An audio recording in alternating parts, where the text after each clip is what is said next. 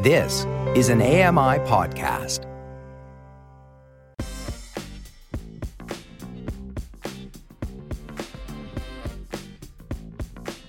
Welcome back. It's now with Dave Brown on AMI TV. The Invisible Artists Carnival is making its way across Nova Scotia. The inclusive art show is put on by Other Hearts. They are a performance art collective based in Toronto.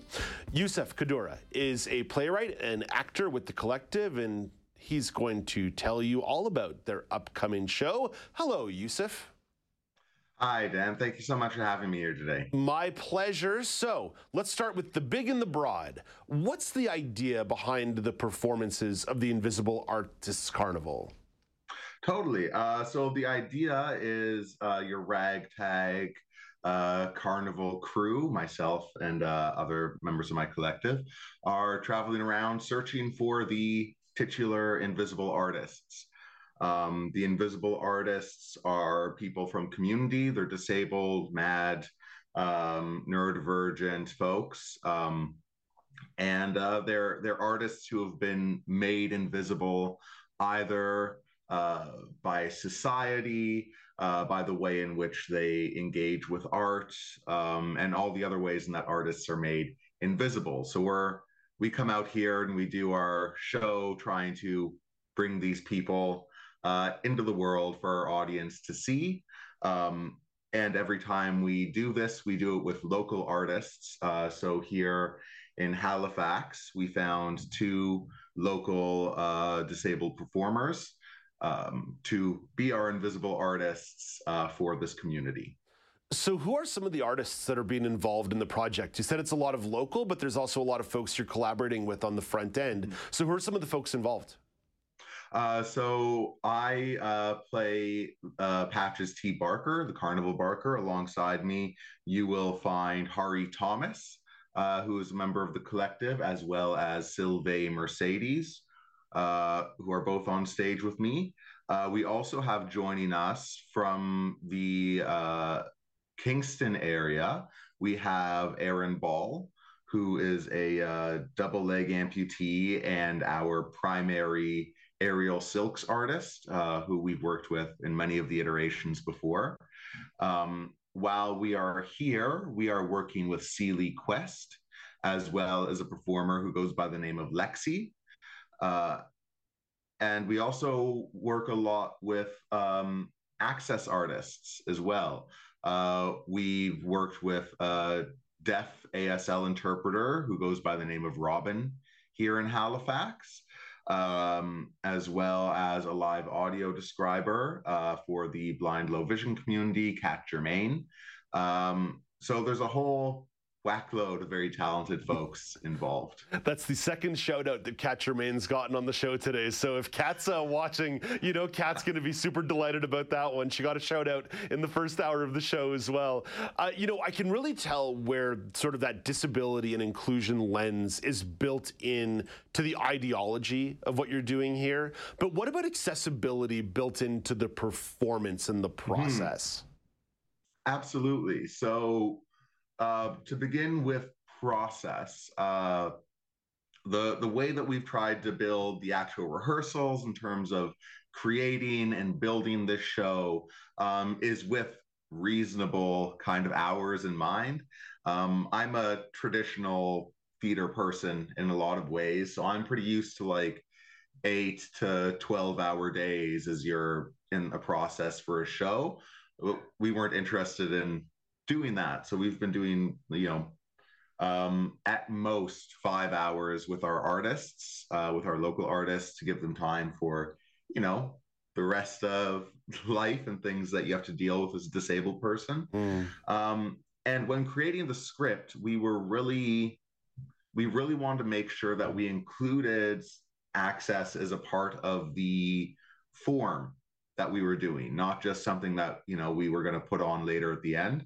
So uh, we one example is uh, I give a visual description of myself and the other main car- carnival characters off the top of the show, mm. um, as opposed to um, you know having our uh, having Kat, our audio describer, do that for us and trying to find the time to fill it in. We're like, no, we can do this in a way where everyone uh, gets to hear it, right? Whether you use um, description or not.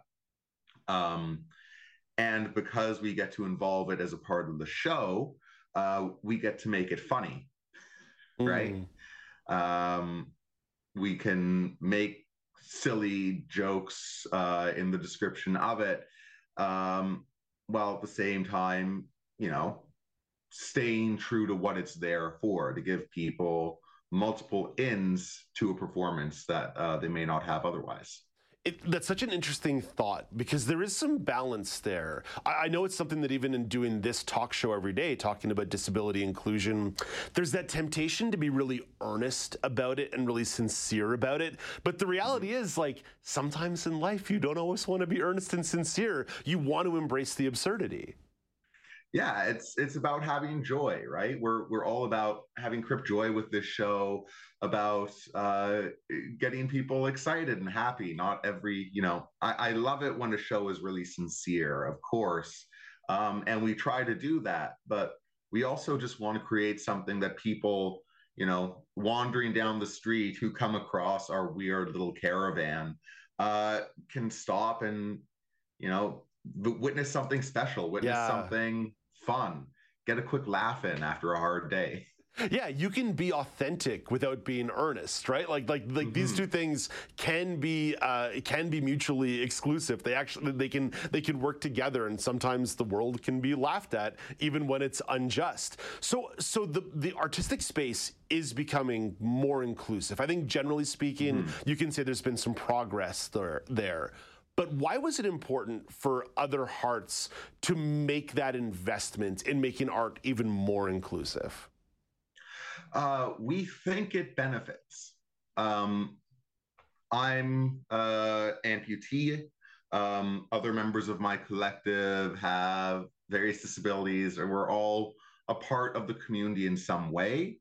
Um, and after doing, you know, traditional theater and all these things for so long, we believe that there is something more inclusive that will better art for everyone. And we all believe one of those ends is by making it accessible and making space for these stories and these voices.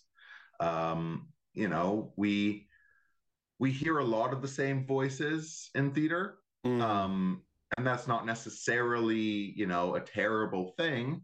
Um, but we wonder about you know what else is there that hasn't been tapped? What opportunities are there that other people haven't had?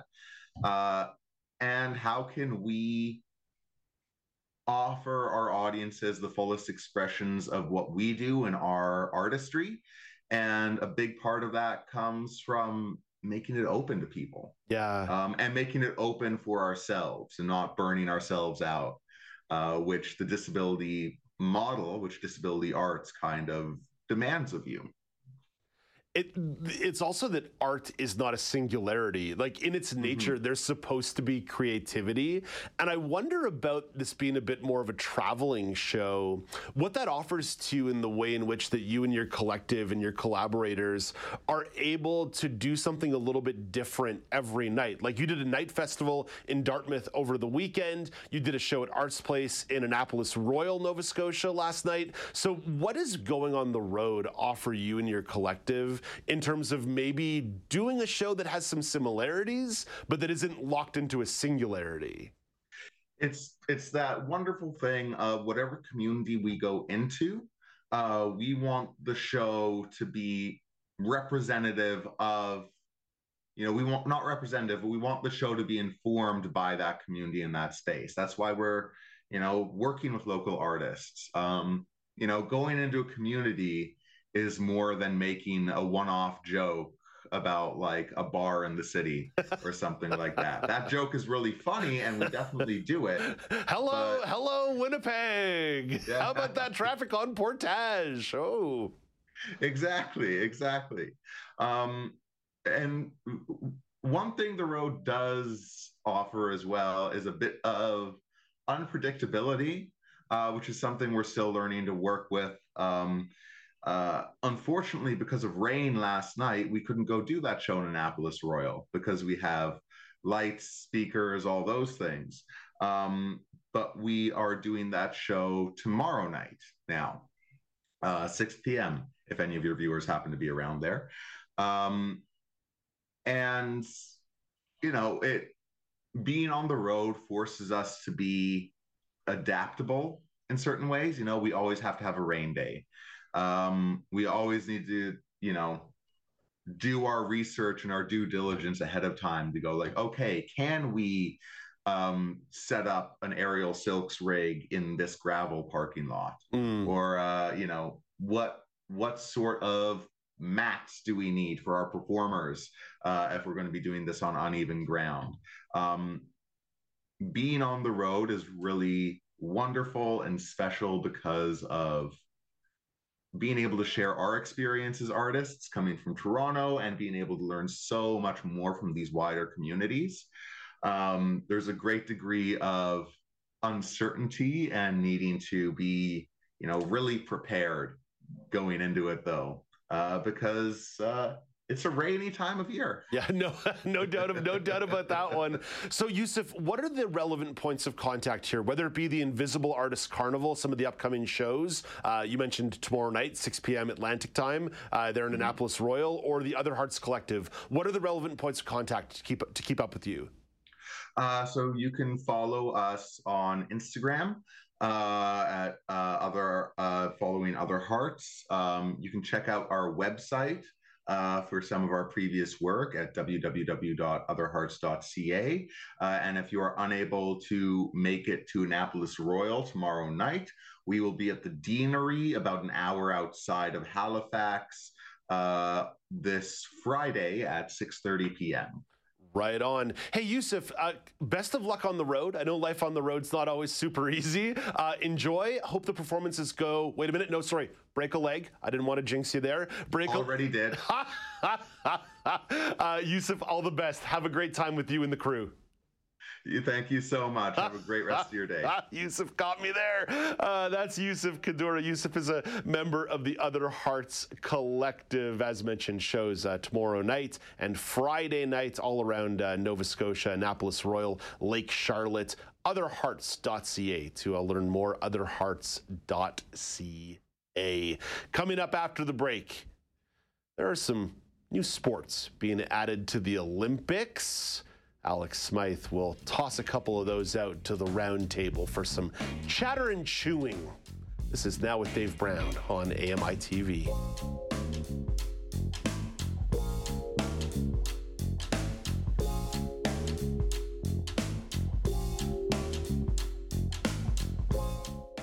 Join me every couple weeks for the Outdoors with Lawrence Gunther podcast, where we learn about outdoor tech and tips.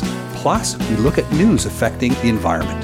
AMI's Outdoors with Lawrence Gunther is available from your favorite podcast provider.